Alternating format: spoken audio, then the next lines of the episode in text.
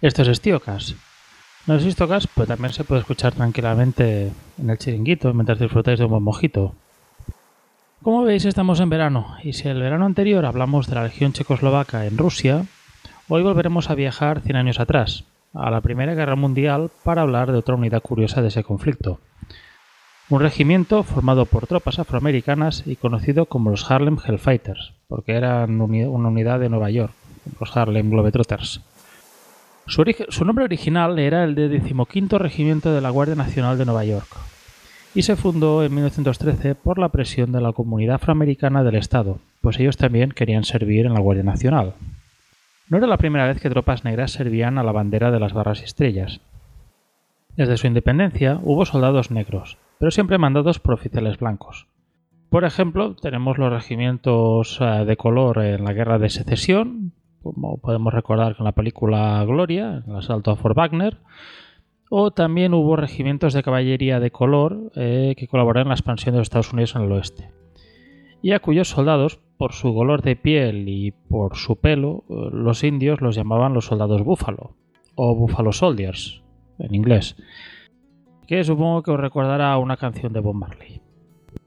Con la entrada norteamericana en la Primera Guerra Mundial, el regimiento se llena de voluntarios y se prepara en el campo Whitman, aunque por la carencia de uniformes y armas entrenaban con ropas de civil y con escobas. Por lo visto, la mayoría de rifles, los que no iban a las unidades de tropas blancas, eran entregados por el Departamento de Guerra a clubes de tiro civiles. Así que el regimiento creó varios clubes de tiro falsos y pidió al gobierno las armas con las que entrenaría. En su estancia en Camp Whitman aprendieron cosas tan útiles en la batalla como soldar oficiales, a marchar y algo de orden cerrado. Tras poco tiempo, sus soldados son enviados a otra base para preparar su viaje a Europa. Pero esa base estaba en Spartanburg, en Carolina del Sur, un estado del sur donde aún existía segregación, como recordaréis en el Histocast sobre la Guerra de Secesión de Estados Unidos. Y allí enviaron el Departamento de Defensa en su infinita sabiduría a todo un regimiento afroamericano. Que eso no era una idea muy inteligente quedó demostrado con lo que sucedió un tiempo antes, en julio de 1917, en Texas, cerca de Houston, cuando, tras varios episodios racistas, 156 soldados del 24º Regimiento, formado por tropas afroamericanas, tomaron las armas y marcharon hacia Houston. Al final murieron 16 civiles, entre ellos 5 policías, y 19 soldados fueron ejecutados, quedando el 24º castigado a no viajar a Europa. Los chicos de Harlem recibieron esta carta de bienvenida de la Cámara de Comercio de Spartanburg. Que la organización del coronel William B. Hayward no es bienvenida aquí es evidente por los comentarios que se escuchan en la calle. Los blancos aquí manifestamos claramente nuestra oposición al plan y predecimos problemas si el Departamento de Guerra no atiende a las protestas.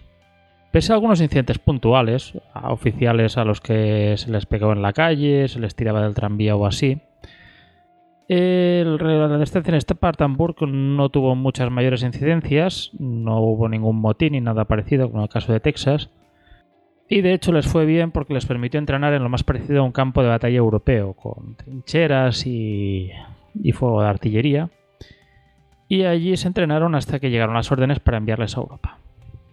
El 27 de diciembre embarcaron en Nueva York. No participaron en el desfile previo por la ciudad de la división. Cuentan que cuando el coronel Hayward preguntó el por qué, le dijeron que desfilaba la división Arcoíris, y el negro no era un color del arcoíris. La historia de la división Arcoíris es que lleva este nombre porque el ministro de Defensa, el ministro de Guerra que la formó, quería que los soldados fueran reclutados de allí donde creciera salir al arcoíris, o sea, de punta a punta de los Estados Unidos. No iba con otras connotaciones. El 1 de marzo, la unidad pasa a ser el 369º Regimiento de Infantería.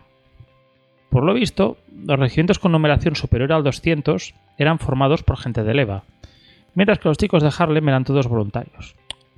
Un agravio más que sumar a larga lista, y que no sería el último, pues al llegar a Europa se les empleó como estibadores en los puertos. Había oficiales y soldados americanos que no querían luchar junto a los negros, pero eso se pudo arreglar pronto. Habría otro ejército en la zona con experiencia en el uso de tropas negras y que tras sufrir muchas bajas necesitaban refuerzos. Eran los franceses, que contaban con unidades de tropas de origen africano, como senegaleses o tropas reclutadas en Mali. Así que los chicos de Harlem fueron transferidos al ejército francés en marzo de 1918. Como tales, pasaron a ser equipados con armamentos y correajes franceses, pese a llevar uniformes americanos a excepción del casco Adrián francés. Antes de este cambio, los altos mandos americanos entregaron a los franceses un panfleto llamado Información secreta concerniente a las tropas negras americanas, o SIGBAT, por la abreviatura en inglés, donde se destacaba la alta predisposición de los soldados negros americanos a violar a mujeres, y donde surgían los franceses a no tratarlos como iguales, a no darles la mano, a no saludarles, a mantenerlos apartados, porque claro, luego estos soldados volverían a América pensando que eran iguales a los blancos, y como que no.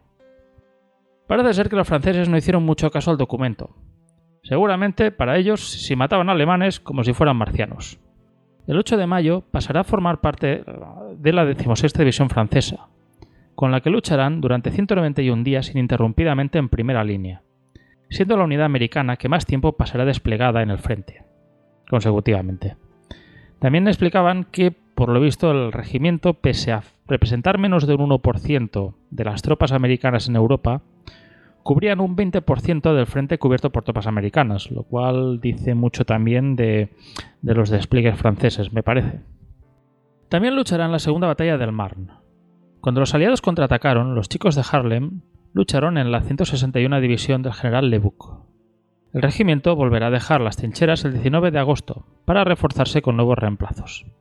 Posteriormente, el 25 de septiembre, participaron en la ofensiva del Mosa Argón, donde logran capturar el pueblo de Sechol tras sufrir muchas bajas. Creo que de 700, si no recuerdo mal, de 700 que empezaron la acción, acabaron unos 254, me parece. Para octubre fueron desplegados en un sector tranquilo de los boscos, donde permanecerán hasta el armisticio. Su último avance los llevará a la orilla del Rin el 26 de noviembre, siendo la primera unidad aliada en alcanzarlo.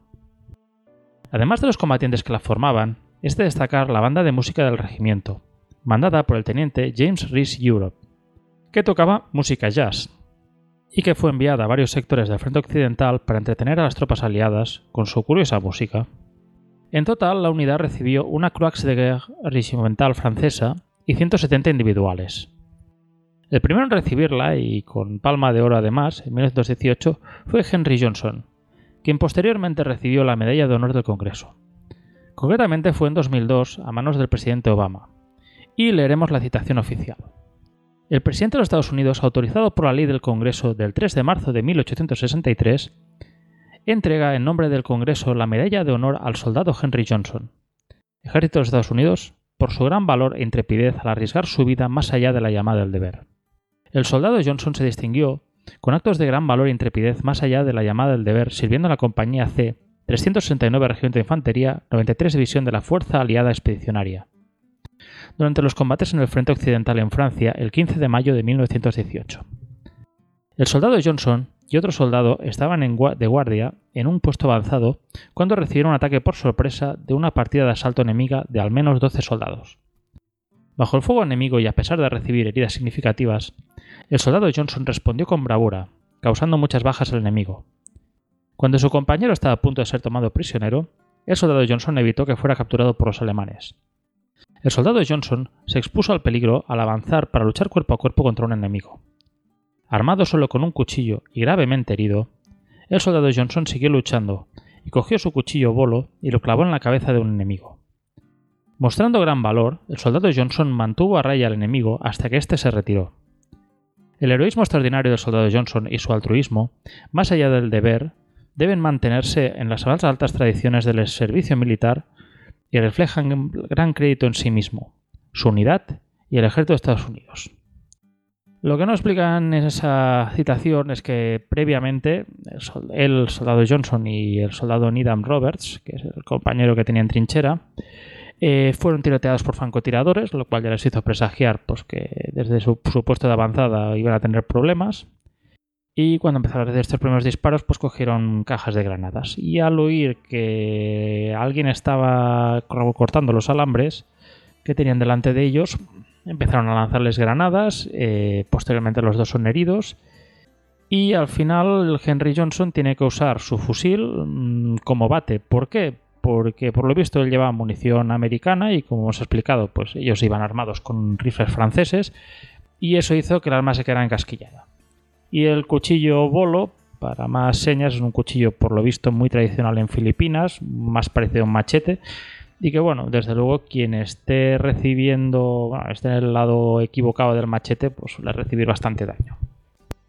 La cosa es que bueno, Henry Johnson se gana el mote de la muerte negra y el propio Teddy Roosevelt, el gran Teddy Roosevelt, lo definió como uno de los 5 soldados norteamericanos más valientes de la guerra. De la misma forma que fue la unidad estadounidense que más tiempo estuvo en el frente, fue la que más bajas sufrió, unos 1.500 soldados, lo cual atestigua la dureza de sus combates.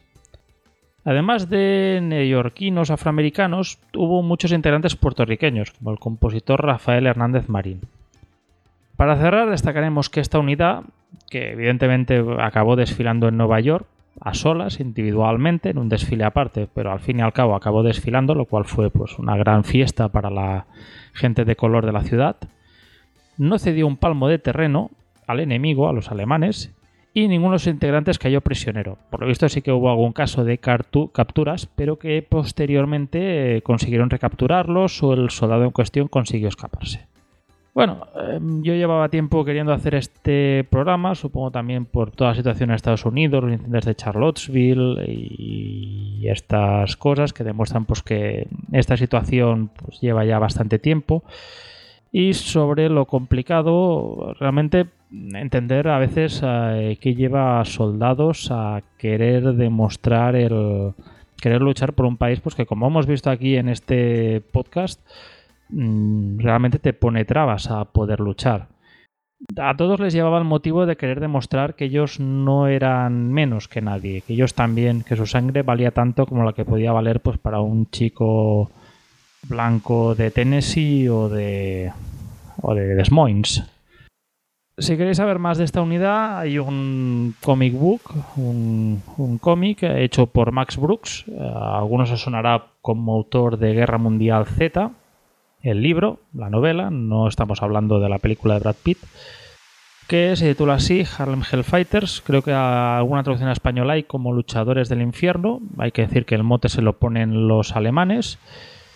Y allí pues tenéis una historia muy gráfica, muy empática también con el regimiento, hay que decirlo, todas las vicisitudes y dificultades que tuvo que afrontar esta unidad. Bueno, ahora me quedará, tengo todo un año para pensar de qué unidad hablo en el verano de 2019. Espero que lo paséis muy bien, los que estéis aún de vacaciones disfrutarlo mucho, los que estéis trabajando o estáis más cerca de esas vacaciones o ya las habéis disfrutado. La cuestión es, muchas gracias por estar ahí y un fuerte abrazo. Adiós.